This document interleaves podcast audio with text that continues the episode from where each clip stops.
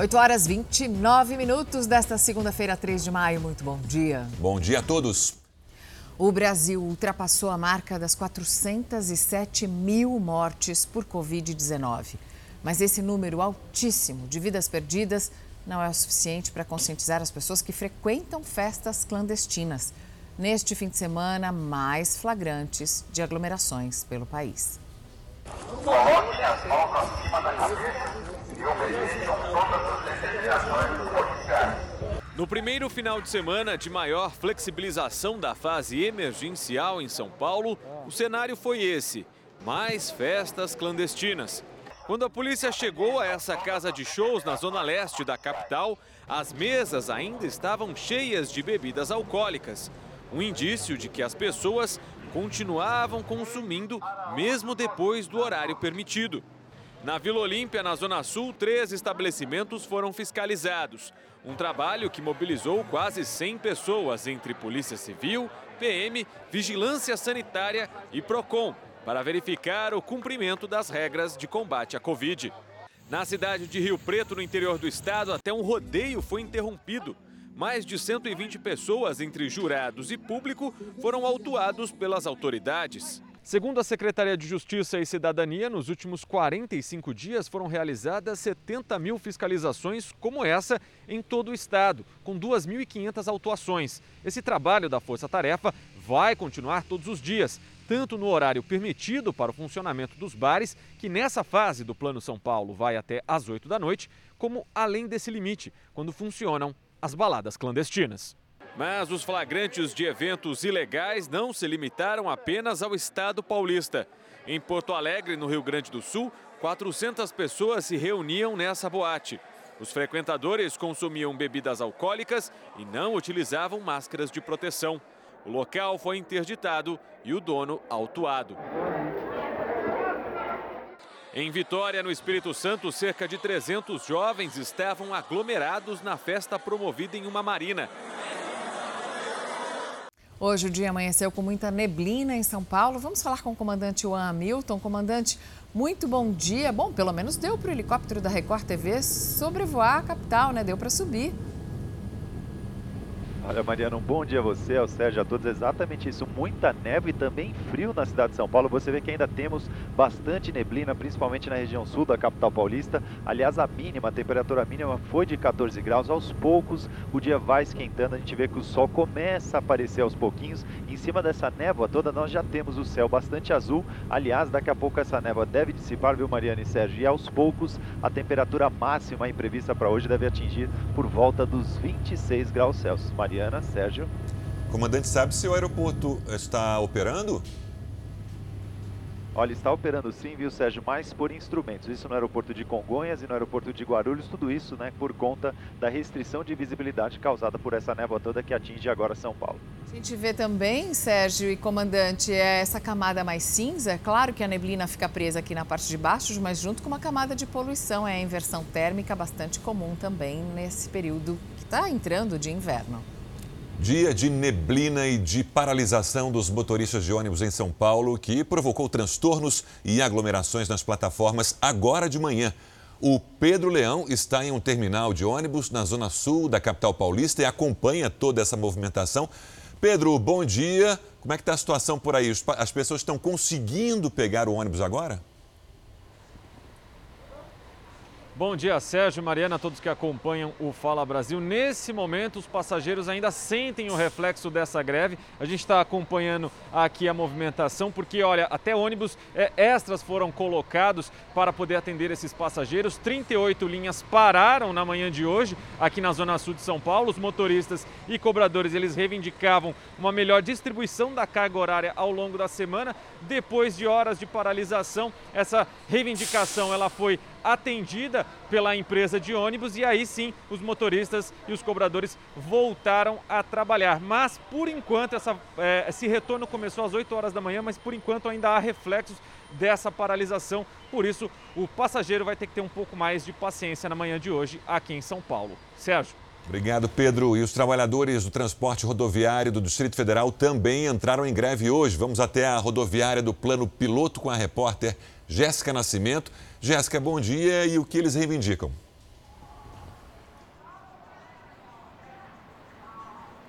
Muito bom dia para você, Mariana. Bom dia para todo mundo que acompanha o Fala Brasil. Segunda-feira bastante complicada aqui no Distrito Federal. Os rodoviários querem ser vacinados, né? Junto com os profissionais de segurança e também de educação. Por conta disso, olha só como amanheceu a rodoviária do Plano Piloto, né? Coração aqui de Brasília, vaias vazias, sem ônibus e muita gente foi pega realmente de surpresa, né? Essa greve tinha sido proibida pela Justiça, mas uma nova determinação permitiu a paralisação desde que 60% do efetivo funcione. Mas isso não está acontecendo realmente. Os trabalhadores tiveram adesão de 100%, nenhum ônibus rodando por aqui no Distrito Federal em plena pandemia. Realmente muita gente foi pega de surpresa. Os ônibus que passam por aqui na rodoviária do Plano Piloto são ônibus que vêm do entorno aqui do Distrito Federal, ônibus de Goiás. Nenhum ônibus do Distrito Federal realmente funcionando por aqui. Mariana. Obrigada, Jéssica. Um alívio para os hospitais da região norte do país. 90 mil metros cúbicos de oxigênio chegaram a Belém, num navio da Marinha. O oxigênio será usado pelos pacientes com Covid-19 do Pará e do Amapá. Toda a logística de transporte envolveu cerca de 150 militares da Marinha. A operação teve início no dia 22 de abril, quando o navio Araguari saiu do porto do município de Barcarena, no Pará, com um tanque vazio, rumo ao Ceará. Após o abastecimento, uma outra embarcação ficou responsável por voltar para o Pará com os 90 mil metros cúbicos de oxigênio. Dentro de breve estaremos é, transferindo o oxigênio para os caminhões da empresa que estão já aqui no cais, junto ao navio. O oxigênio será levado para hospitais do Pará e Amapá, com pacientes internados pela Covid-19. Atualmente, a taxa de ocupação de leitos de UTI aqui no estado é de quase 78%. Em relação aos leitos clínicos, esse índice é de cerca de 45%. Desde março do ano passado, as Forças Armadas têm participado de ações voltadas para minimizar os impactos da pandemia em todo o país. Eu, como a minha tripulação, é, estamos muito satisfeitos é, e orgulhosos de poder contribuir dessa forma com a, com a condição de saúde, a melhoria da condição de saúde da população aqui é, do estado do Pará e do estado do Amapá. Um alívio para quem precisa respirar. E atenção, os moradores de Salvador acordaram no meio da madrugada de hoje ao som de tiros e explosões. A repórter Maiara Magalhães está no mercado, onde criminosos explodiram caixas eletrônicos para levar o dinheiro. Maiara, muito bom dia. Quero que você mostre a destruição por aí e se os prédios vizinhos também foram afetados. Exatamente, Mariana. Muito bom dia para você, bom dia a todos. Nós estamos aqui em frente ao mercadinho que teve esses dois caixas eletrônicos destruídos durante a madrugada. O crime aconteceu antes das 4 horas da manhã e o cenário aqui é de destruição. Parte do imóvel ficou destruído. Observem aí a quantidade de blocos né, que está aqui no chão, a parede veio abaixo e imóveis vizinhos também foram danificados. Inclusive, a Defesa Civil acabou de chegar aqui para avaliar os estragos. E os moradores disseram que cerca de seis homens estavam envolvidos aí nesse crime. Eles usaram mais de um veículo e os moradores, além de ouvir o barulho de explosões, ouviram também barulhos de tiros. O interessante é que a Polícia Civil já esteve aqui no local para fazer a perícia, já ouviu testemunhas e esses criminosos conseguiram ir embora sem levar nenhum dinheiro. De acordo com o Sindicato dos Bancários, com esse ataque, feito na madrugada desta segunda-feira, já são 22 caixas eletrônicos explodidos neste ano aqui na Bahia. Mariana. Obrigada, Maiara. E a aplicação da segunda dose da vacina Coronavac está paralisada por falta do imunizante em sete capitais brasileiras. Uma dessas capitais é Belo Horizonte, em Minas Gerais. Vamos até lá com a repórter Maiara Folco. Maiara, bom dia. Então, quem está sem o reforço da vacina em Belo Horizonte? Oi, Mariana. Bom dia para você. Um ótimo dia a todos que nos acompanham. Aqui em Belo Horizonte, os idosos com idade entre 64 e 67 anos que receberiam já a partir de hoje a segunda dose da Coronavac vão ter que esperar mais um pouco e ainda não há previsão de quando a vacinação será retomada. A mesma situação acontece também em Sergipe, Campo Grande, Porto Alegre, Porto Velho, Recife e Rio de Janeiro. O ministro da Saúde, Marcelo Queiroga, informou que o problema acontece por causa de uma orientação do ministro anterior, Eduardo Pazuello. Antes, as cidades faziam um estoque que garantisse a segunda dose de todos os que fossem vacinados. A nova ordem foi para que isso não fosse mais feito e que usassem então todas as doses sem fazer o estoque. Sérgio? Obrigado, Mayara. E agora como é que ficam essas pessoas, né? Porque a previsão era de que as pessoas, as pessoas pudessem se vacinar até uma semana após o prazo máximo.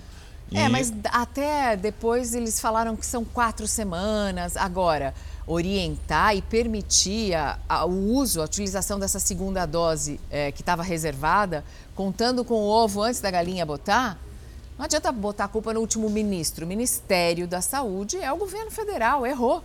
E não tem opção, né? Porque se você toma a primeira dose da Coronavac, a segunda dose necessariamente tem que ser da Coronavac também, não pode substituir pela AstraZeneca. Sete meses de pagamentos atrasados, de muita dificuldade até para colocar comida na mesa. Servidores aposentados da cidade de São João de Meriti, no Rio de Janeiro, não recebem nem sequer uma previsão de quando o benefício vai ser regularizado. Mãe e filha alfabetizaram dezenas de alunos na cidade. Juntas somam 67 anos de serviços prestados à educação. As duas estão sobrevivendo graças à ajuda da família. A pessoa tem que comprar comida, tem que comprar legumes, tudo isso. Eu tive alunos que vieram na minha casa me perguntar Professora, está faltando alguma coisa para a senhora? A Prefeitura de São João de Meriti está deixando de pagar o salário para aqueles funcionários públicos que conquistaram a tão sonhada aposentadoria. O Instituto de Previdência alega que não está recebendo repasse, a Prefeitura alegou que ia vender um terreno para poder fazer esses pagamentos, mas isso já tem, já tem um ano que está se arrastando essa venda do terreno e não há previsão ainda. São sete meses de salários atrasados, tudo isso para os aposentados que trabalharam a vida inteira e, quando poderiam estar desfrutando de dias melhores, estão passando o maior sufoco. É o caso da dona Alice, que aos 75 anos enfrenta a falta de dinheiro para comprar remédios para ela e para a filha. Não tem nem para comida. Olha o que eu tenho na minha casa para passar o restante do mês. Estou com as contas de água atrasada, com as contas de luz.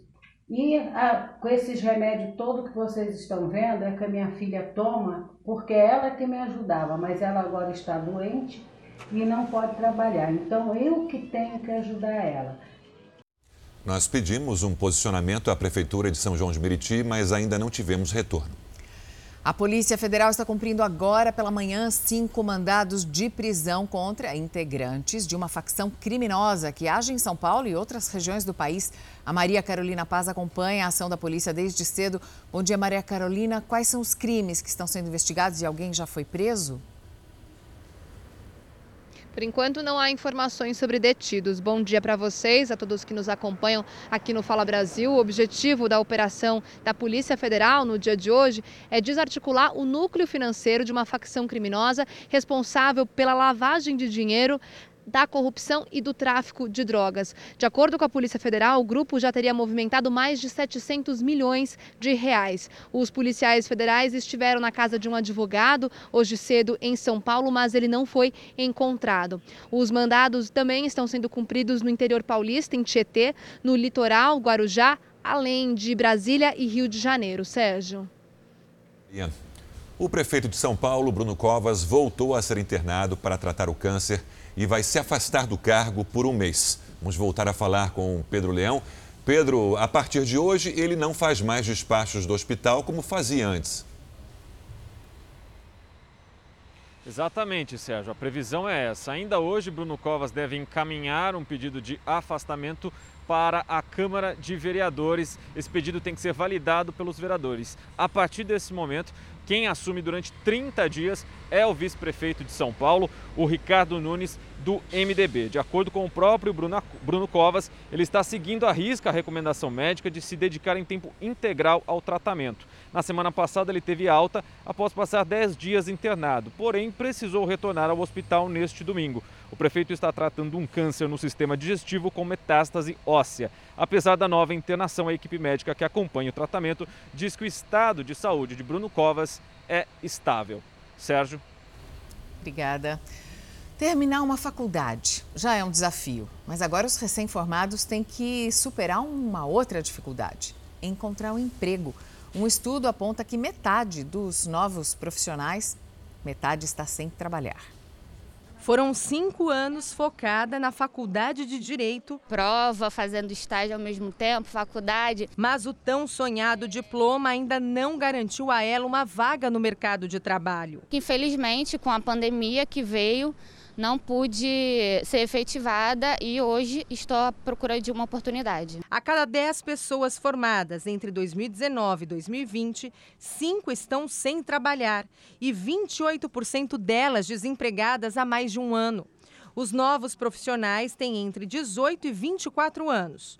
Os dados são de uma pesquisa com mais de 8.400 brasileiros, feita pelo NUB, Núcleo Brasileiro de Estágios. O levantamento mostrou ainda que a pandemia prejudicou ainda mais os planos de quem acabou de sair da faculdade e pretende seguir na carreira que escolheu. Por causa do coronavírus, esses jovens recém-formados não conseguem nenhuma vaga no mercado informal.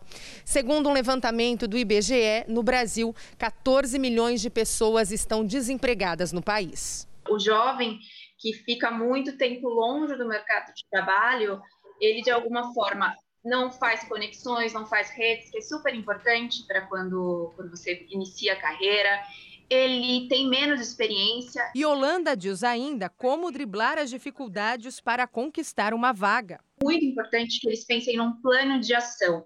O que, que eu posso fazer para me inserir profissionalmente? Quais redes eu posso contatar? Assim, meus professores, meus colegas, é, que tipo de trabalho eu posso fazer, ainda que informalmente, que pode me ajudar a me inserir na, na carreira. Para a Ana, por hora, há pouca perspectiva de que as coisas possam melhorar nesse cenário de pandemia. Mas desistir de atuar em direito não está nos planos dela. Não vou desistir, eu vou continuar tentando, mas eu entendo a realidade, né?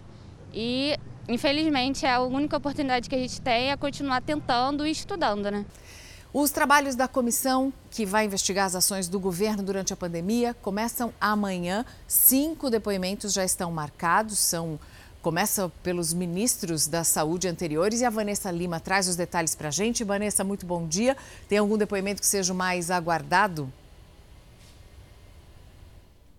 Bom dia, Mariana. Tem sim, viu, do ex-ministro Eduardo Pazuello. Foi na gestão dele que o país viveu uma das maiores crises humanitárias da pandemia. Pacientes morreram por falta de oxigênio. Autoridades estaduais dizem que o governo sabia com antecedência que o oxigênio dos hospitais estava acabando. Também estão no foco da comissão a indicação do tratamento precoce, a demora na compra de vacinas, além do repasse do governo a estados e municípios municípios. Vamos ver então o cronograma da comissão. Amanhã serão ouvidos os ex-ministros Luiz Henrique Mandetta e Nelson Taixe.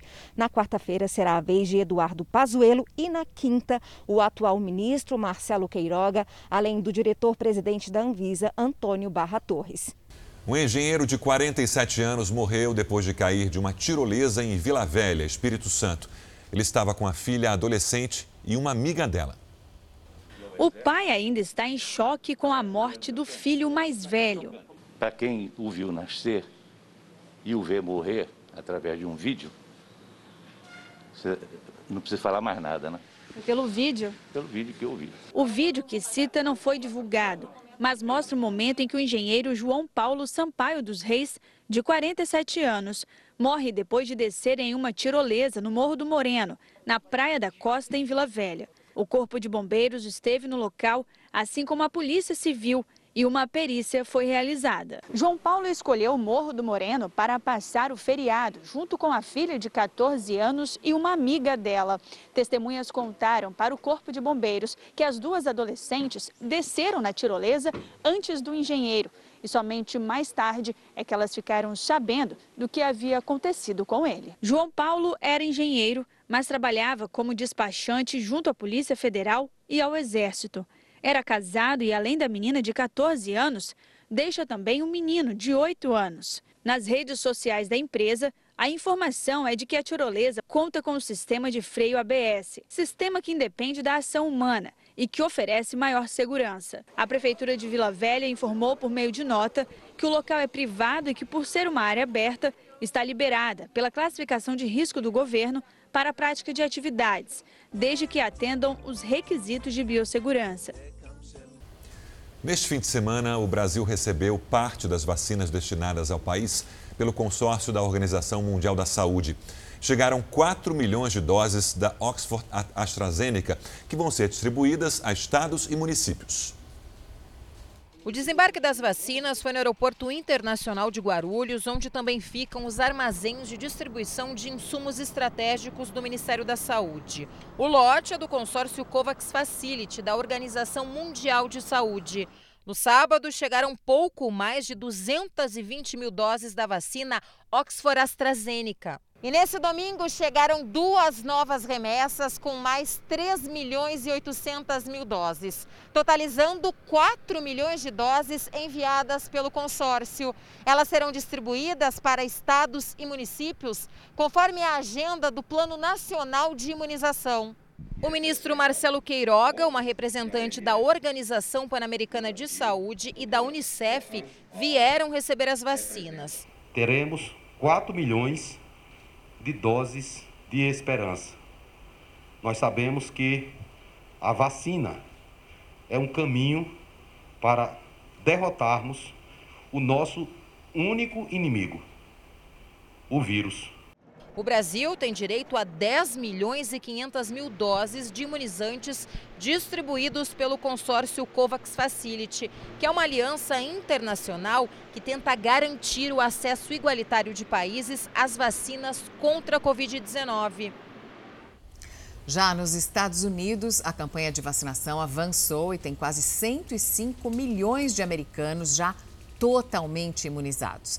Além dos postos do governo, das farmácias. A Casa Branca também conta com a ajuda de muitas instituições para expandir a aplicação das doses. E neste fim de semana, a Igreja Universal se juntou a essa força-tarefa na Flórida. Gislaine acordou cedinho e veio receber a dose única da vacina da Janssen. Daqui duas semanas, ela estará totalmente imunizada contra o coronavírus. Esse é o ponto principal, né? Da gente estar tá realmente imunizada e, e poder estar tá vivendo mais tranquila né, com relação ao Covid. Outros centenas de brasileiros que vivem na região de Pompano Beach, na Flórida, fizeram fila para receber a vacina. Para Agnes, que mora há 32 anos nos Estados Unidos, ter um atendimento em português dá a sensação de estar em casa. Gostoso, né, ouvir a nossa língua Segundo o bispo Márcio Carotti, é muito importante prestar todo apoio à comunidade brasileira. É um prazer poder abrir o estacionamento da igreja. Nós trouxemos a vacina, sabemos que muitas pessoas que fazem parte da comunidade brasileira, elas não têm seguro saúde e está sendo feito totalmente de graça aqui. E eu acredito que nada mais é do que a nossa missão nesse país, ajudar a comunidade brasileira. A parceria com o governo do estado só é possível graças a postos de vacinação itinerantes como este. São ônibus extremamente bem equipados que carregam insumos, equipes e vacinas até as instituições que abrem espaço para a população ser imunizada. Somente nesta igreja, 400 doses foram aplicadas em um dia. O mesmo aconteceu nesta outra unidade da Igreja Universal em Miami.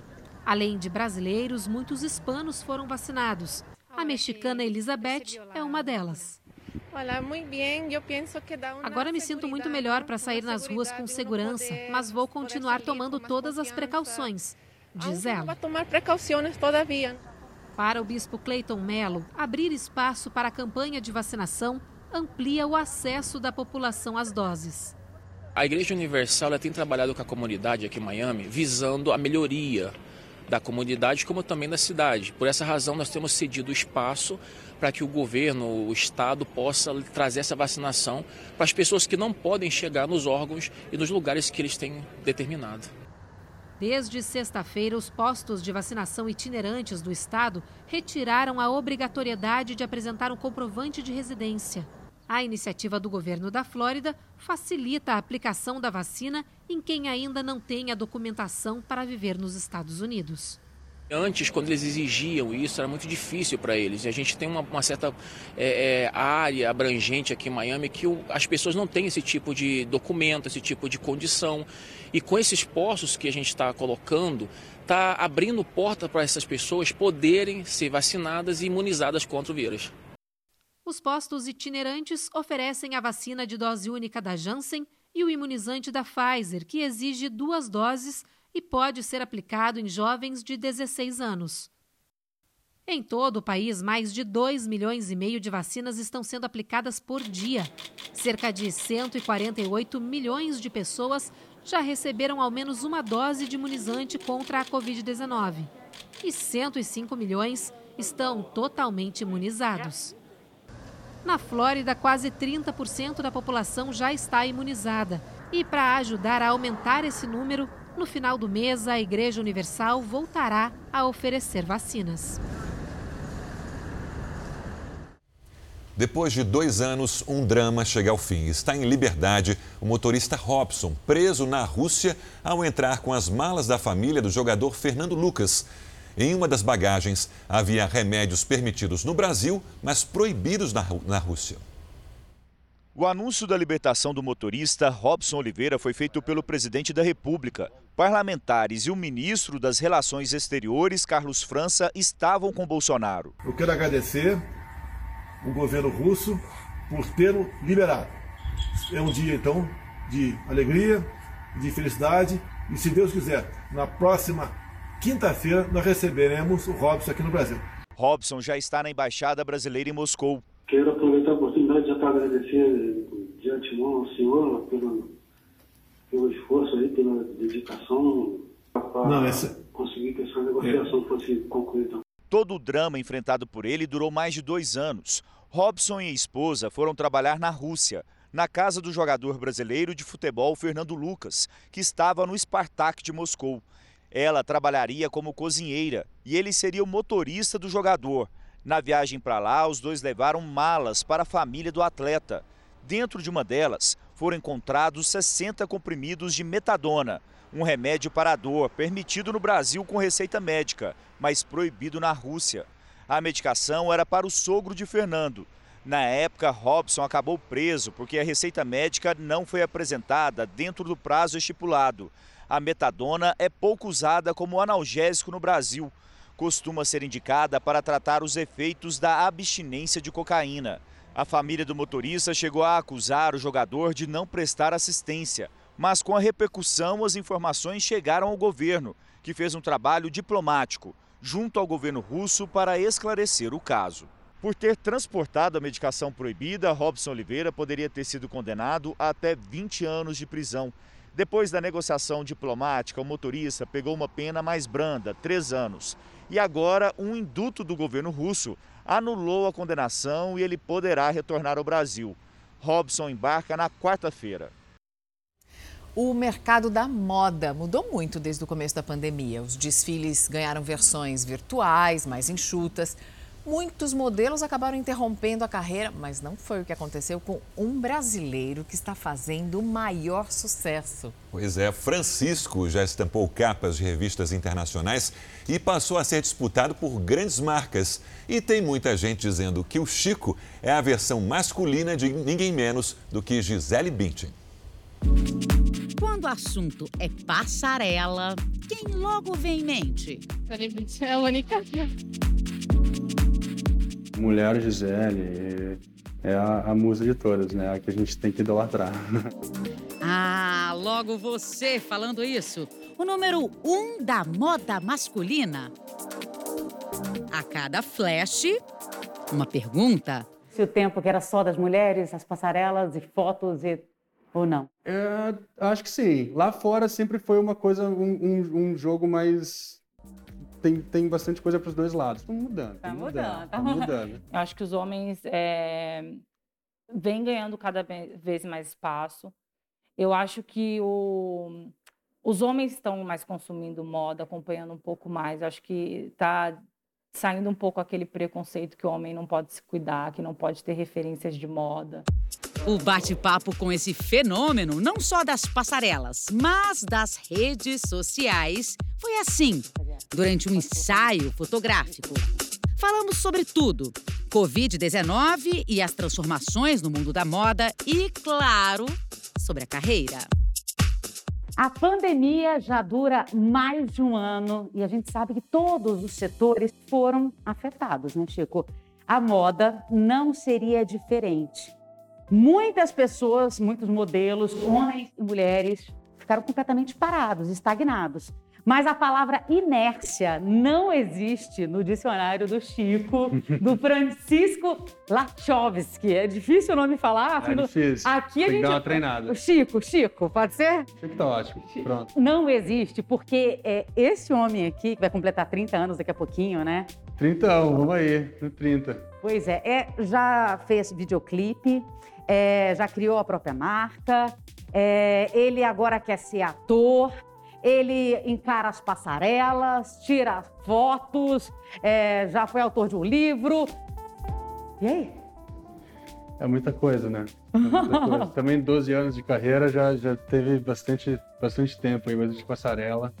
Então, agora eu acho que a próxima, a próxima, o próximo desafio vai ser ir para atuação. Das passarelas para as telinhas. Pois é, esse é o próximo passo do modelo que nasceu em Curitiba e aos 17 anos, sem saber falar inglês, foi desbravar o mundo. Chico entrou no mercado da moda por acaso. Eu tinha 17 anos, é, como você estava me contando da minha história, minha prima chegou e me convidou para fazer um desfile da formatura de design de, da escola de design dela.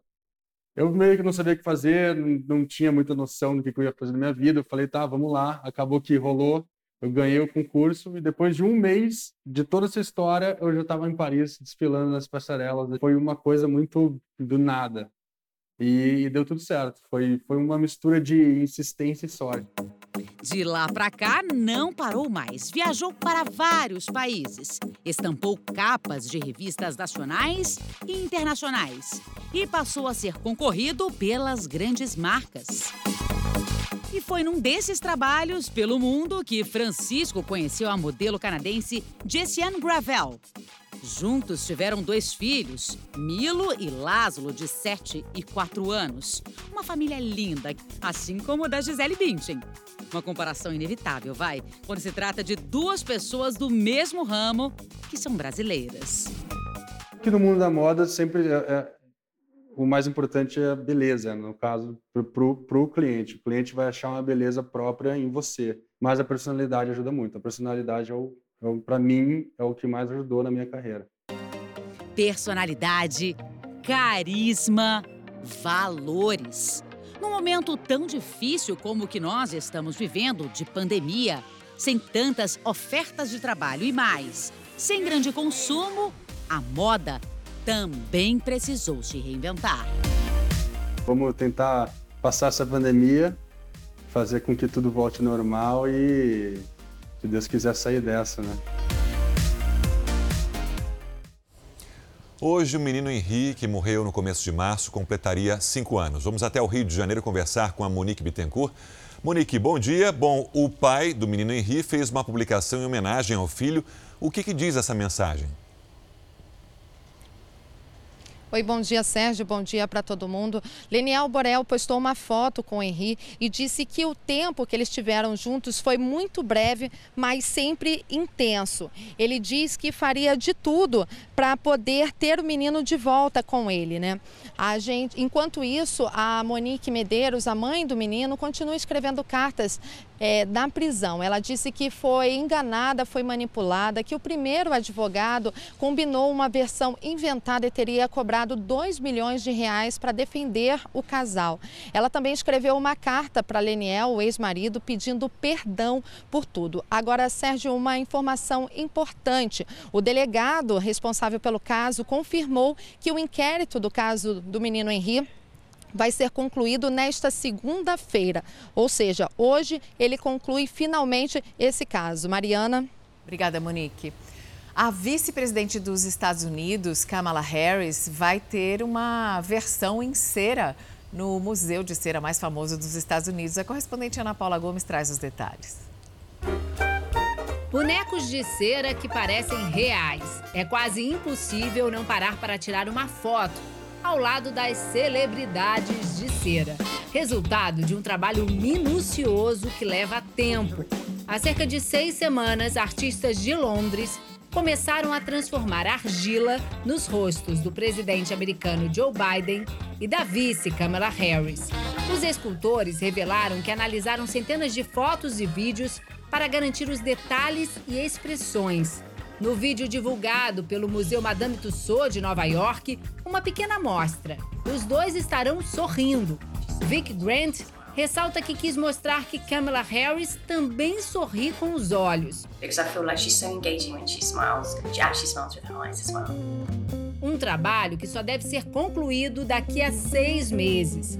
Depois, os bonecos vão ganhar réplicas das roupas usadas na posse. E, claro, os adereços, como colar de ouro e pérolas, usados pela vice-presidente. Já é uma tradição do museu representar os presidentes americanos, mas é a primeira vez que a vice-presidente também ganha uma estátua de cera. Mais uma estreia para Kamala Harris, que é a primeira mulher negra a ocupar o cargo nos Estados Unidos. E quem ganha mesmo é o visitante, que consegue ver de perto estátuas bem realistas de quem admira.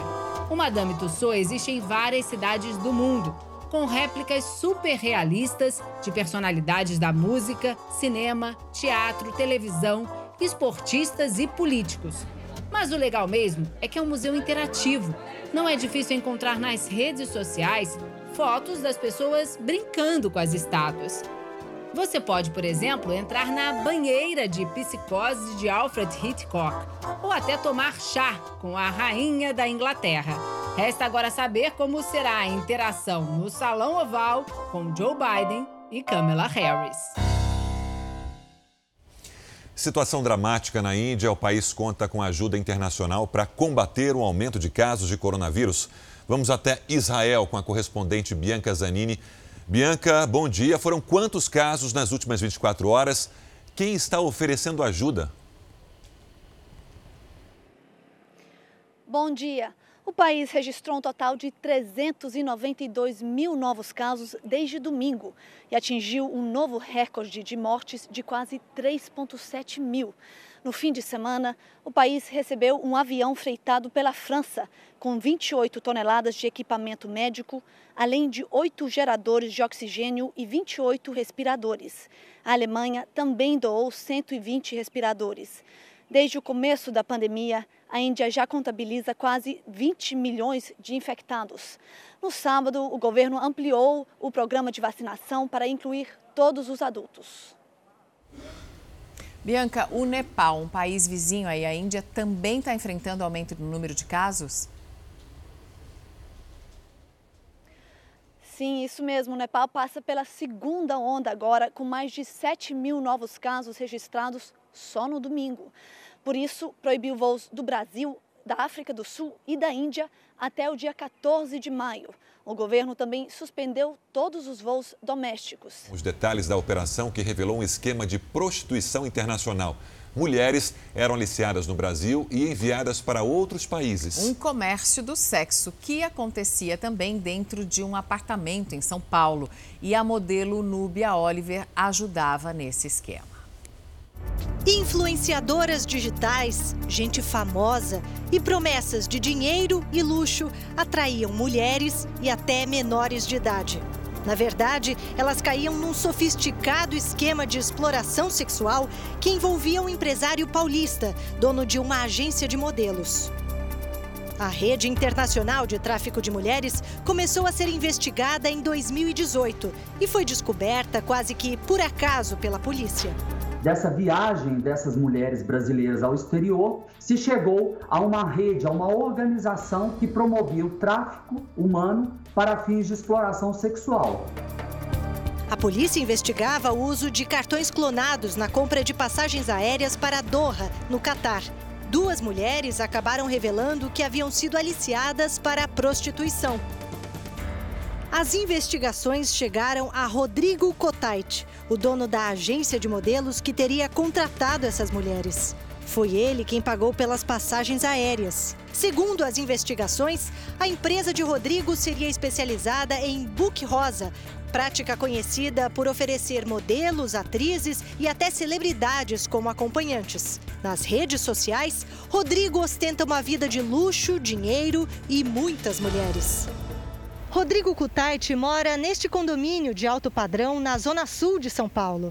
Por aqui, aliás, ele é bem conhecido por causa do barulho e do constante entra e sai de mulheres.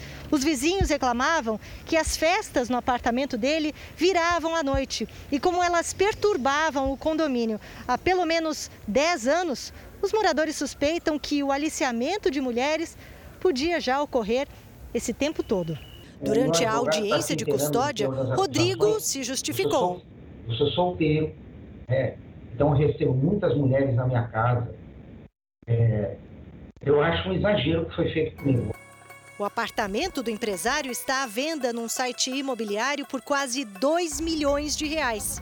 Os negócios iam bem. Segundo a polícia, as mulheres eram oferecidas por meio de um catálogo virtual. Ou então, os clientes faziam suas escolhas nas redes sociais e Rodrigo entrava em contato com as donas dos perfis. Dessa maneira, Rodrigo também aliciava menores de idade. Segundo as investigações, a modelo Núbia Oliver era uma espécie de sócia de Rodrigo. A função dela era encontrar e convencer as mulheres a trabalharem no esquema de prostituição. A polícia encontrou conversas de WhatsApp entre o empresário e Núbia, em que eles trocam informações e fotos das candidatas. Por intermédio de Rodrigo, pelo menos três adolescentes teriam sido enviadas ao Paraguai para fazer programas com o empresário Wissam Nassar, dono de um shopping no país. Mas a rede de prostituição ia muito além de Brasil e Paraguai. Seis pessoas foram presas na Operação Arém BR da Polícia Federal. Além de Rodrigo Kutait e de Wissam Nassar, houve prisões na Espanha e em Portugal. Outras duas pessoas são procuradas na Austrália e nos Estados Unidos. Em uma conversa, Rodrigo explica que só enviava ao exterior as mulheres produto exportação. O destino mais concorrido era Doha, no Catar, e era articulado por Ivânia de Castro Andrade, radicada em Barcelona, na Espanha. Nos Estados Unidos, Rodrigo Kutait tinha parceria com agenciadoras em Nova York e na Califórnia. No Brasil, a polícia também encontrou aliciadores em vários estados. Em trocas de mensagens, as mulheres aliciadas reclamavam do excesso de trabalho e do isolamento. Denunciavam também situações degradantes, violência e estupro. Uma das mulheres identificava os clientes por apelidos relacionados às características físicas ou comportamento. Ela conta que chegou a atender seis homens em um dia, foram 2 mil dólares pelos programas. Ela ficou com apenas uma parte. Rodrigo Kutait nega tudo e se diz injustiçado. Em nota, os advogados de Rodrigo alegam que ele foi alvo de um mandado de prisão ilegal. Os advogados de Wissam e Núbia não quiseram comentar o caso e a defesa de Ivânia não foi localizada. A retomada gradual das aulas presenciais traz à tona um grave problema: alunos que não querem voltar para a sala de aula. Há mais de um ano, o quarto da Ana Carolina virou sala de aula e o celular a maior fonte de informação. Ela tem essa dificuldade de tirar muitas dúvidas com os professores, online, ela tira muitas dúvidas comigo e com a própria mãe. A Ana Carolina tem 16 anos e acabou de entrar para o segundo ano do ensino médio. Apesar de não ter se adaptado ao ensino à distância, ela não está nem um pouco empolgada com a reabertura das escolas. Eu perdi muito o interesse de estudar, então até voltar, tipo, aquela rotina de acordar super cedo, 5 da manhã, ver os meus amigos que eu não vejo há muito tempo, que eu não falo mais, que eu até perdi o contato por causa da quarentena, então eu vou ficar bem ansiosa, sabe? Se depender de muitos alunos, as salas de aula vão continuar vazias por um bom tempo. Durante a pandemia, eles se acostumaram a estudar sozinhos no formato de ensino online. Mas, segundo especialistas, o caso pode se tornar grave, principalmente entre adolescentes de 15 a 17 anos, por causa da chamada síndrome da gaiola. É quando o adolescente ele não quer retornar para a escola, né? Ele não quer voltar para a vida comum que todo mundo acabou tendo que se reestruturar devido à pandemia, devido ao Covid-19. E as escolas têm um desafio pela frente. O novo normal exige aulas mais conectadas e atrativas. O celular precisa ser ressignificado, as habilidades né, serem desenvolvidas dentro de sala, elas precisam ser ressignificadas. Nada, jamais, nunca vai substituir o presencial. Um agricultor encontrou um tesouro enterrado no quintal de casa, na Paraíba. Ele estava fazendo uma obra e se surpreendeu com uma lata velha, enferrujada, mas recheada de dinheiro. As cédulas estavam dentro dessa lata enferrujada, envolvidas por um saco plástico eram 45 notas de valores variados. Anderson tem 23 anos e é um dos agricultores que mora aqui. Há alguns dias ele estava cavando na frente de casa quando encontrou um tesouro escondido. Eu pensei que eu tinha ficado rico, né? Mas quando eu vi que era de mentira, chegou me desanimei na hora. Há 50 ou 60 anos atrás, segundo os moradores, esse local era uma fazenda. E exatamente aqui ficavam as casas onde moravam os trabalhadores. Provavelmente essa botija pertencia a um deles. Fomos consultar um especialista para saber se essas cédulas ainda valem alguma coisa. Mas a notícia não é boa. Infelizmente, devido ao tempo, elas estão deterioradas, né? Então, a nível de coleção, infelizmente, elas não têm valor. Se fosse em outros tempos, Anderson estaria com uma boa quantia em mãos. Tem células ali que, a nível de hoje, em termos monetários, valeria, valeria cada uma 200 reais, né? Se fosse a nível do dia de hoje, 200 reais, 100 reais e 50 reais. Porque eram, eram células de altos valores. Os planos que Anderson tem vão ser adiados. Ah, pai, primeiramente eu ia ajudar minha família, né? E ajudar as pessoas que conversam perto de mim que sempre me ajuda quando eu estou na precisão e fazer muitas coisas. Não sei nem o que eu ia fazer tanto. E por enquanto, chega de cavar, porque uma lata já está de bom tamanho. Isso é a sorte um em um milhão e quando caiu ainda foi errado. não vou mais não, não cavar mais não. Sabe o que eu lembrei na história do Anderson? Quando é. você acha uma nota, seja de qualquer valor, no bolso da calça, na, guardada no armário. Quando o dinheiro casaco. ainda vale, é bom, né? e você vai conhecer agora a história do João. Ele é cego e quebrou muitas barreiras e preconceitos ao se tornar fotógrafo. Cego e fotógrafo, caçula de uma família de 10 irmãos. Ele foi o único fotógrafo brasileiro com deficiência visual a cobrir os Jogos Paralímpicos do Rio de Janeiro em 2016. E sonha mais longe, porque ele quer clicar também os Jogos em Tóquio, no Japão. Um olhar diferente de quem enxerga por meio de outros sentidos.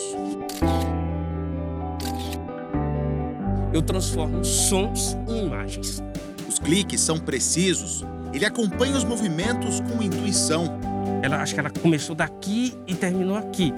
João Maia, 47 anos.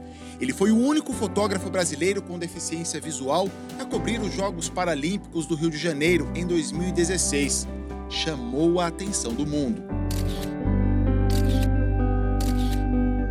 Agora ele quer ir ainda mais longe, fazer a cobertura dos Jogos em Tóquio, no Japão eu quero estar lá, dando orgulho para toda a nação brasileira, e representar todas as pessoas com deficiência através da minha fotografia. A história do fotógrafo tem um ponto de partida em Bom Jesus, cidade no interior do Piauí. Veio para São Paulo ainda adolescente em busca de sonhos. É o caçula de uma família com 10 irmãos. Um orgulho para eles. Desde pequeno, ele sempre gostou de fotografia. Mas o caminho dele não foi sempre sem a ajuda dos olhos. Aos 29 anos, João andava muito pelas ruas de São Paulo. Trabalhava como carteiro. Foi quando começou a perceber uma pequena dificuldade em enxergar as letras das cartas. O problema piorou. Fez tratamento com o diagnóstico errado até que os médicos descobriram uma uveíte, um tipo de inflamação nas camadas dos olhos. Em pouco tempo, João não enxergava nem mesmo os letreiros dos ônibus. Foi um longo caminho até superar o medo da nova realidade. E foi justamente ela que fez da paixão da adolescência uma nova profissão. Ele virou fotógrafo. A fotografia ela me trouxe uma questão de empoderar as pessoas com deficiência, certo? E, e acabar com esse estigma. Eu sou cego. Por que eu não posso fotografar? O que, que me impede de fotografar? João ainda tem no currículo um curso de história e sete anos como atleta paralímpico. Cada conquista é acompanhada pelo seu Francisco, que tem 86 anos, pai dele. Mas ele nunca perdeu assim, a coragem, o trabalho dele, sempre um rapaz esforçado. O fotógrafo também compartilha o carinho e respeito de atletas. Falar dele é falar de uma pessoa determinada, objetiva. Que através das suas imagens nos proporciona tantos momentos felizes e agradáveis e memoráveis através do esporte. Eu espero encontrá-lo lá, de verdade, e ter o prazer de ter uns cliques feitos por ele. Apesar de tantas conquistas, elas não vieram acompanhadas de muito dinheiro. O sonho de ir a Tóquio depende de uma vaquinha que está sendo feita pela internet. João quer transformar a experiência no Japão em uma exposição e um livro contando a história de quem vê muito além do que os olhos podem alcançar. Eu quero que os adolescentes, os jovens, os idosos tenham a oportunidade de ver as pessoas com deficiência de outra ótica. Eu quero que a criança olhe assim, mãe, olha, eu vi as fotos do João, eu vi fotos de atletas lindos, mãe, ganhando medalha de bronze, de ouro, de prata nas Paralimpíadas de Tóquio. É isso que eu quero. O Fala Brasil termina com essa linda mensagem. Bom dia para você. Com muita convicção, dizendo eu posso, né? Persistência, sensibilidade também no resultado. Fique agora com Hoje em Dia.